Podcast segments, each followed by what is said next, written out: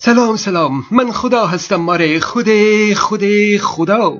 یکی از دوستان به نام فرناز خواسته که در مورد حضرت علی بگم. زندگی حضرت علی با اقراق گفته شده.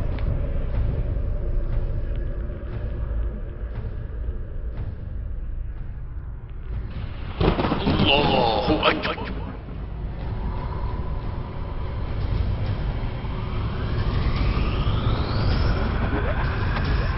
از تولد او تا صفات عدالت سخاوت و چه و چه که به میزان مطلق به او نسبت میدن همه اقراق آمیزه. حضرت علی ظاهرا شجاع قدرتمند خشن و بی سیاست بوده.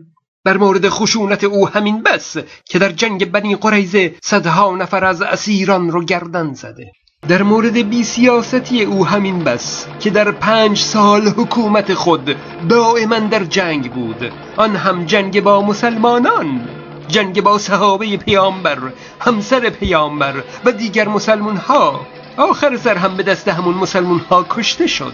هیچ کاری نکرد در حالی که خلفای پیش از او لاقل خدماتی به اسلام کرده بودند. از جمعآوری قرآن تا یکی کردن قرآن و فتوحات مختلف بگذریم. دو تا داستان در مورد حضرت علی نقل شده.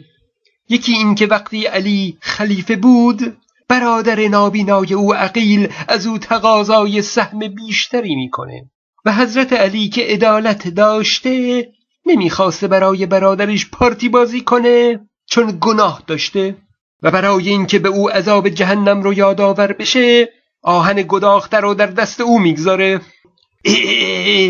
انسان بوده اینقدر سنگ دل آهن گداخته رو از کوره در بیاری و بگذاری توی دست برادر نابینات؟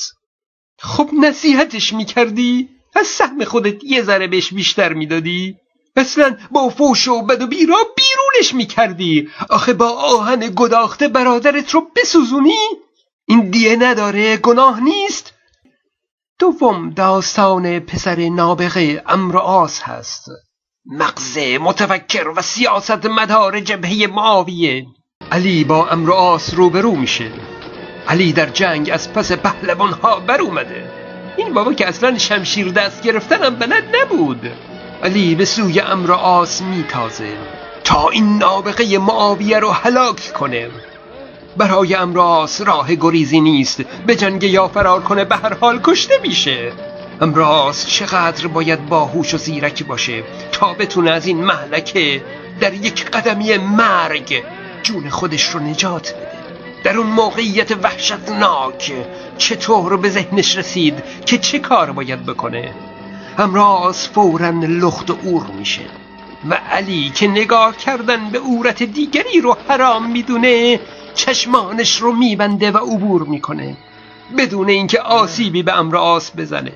رهایی امراس از مرگ حتمی در اونجا یک معجزه واقعی است. چقدر می‌تونه یک انسان از دشمن خودش شناخت کافی داشته باشه که در اون شرایط با دستانی خالی بتونه جان خودش رو نجات بده؟ آفرین به امراض. حقا که لقب پسر نابغه سزاوار او بوده. اولا از نظر شرعی و اسلام هم کار او کاملا درست بوده. یعنی هر مسلمانی اگه با لخت شدن می‌تونه جون خودش رو نجات بده بر او واجبه که چنین کاری بکنه. مثل اکل میت که برای نجات جان میشه گوشت مردار رو هم خورد.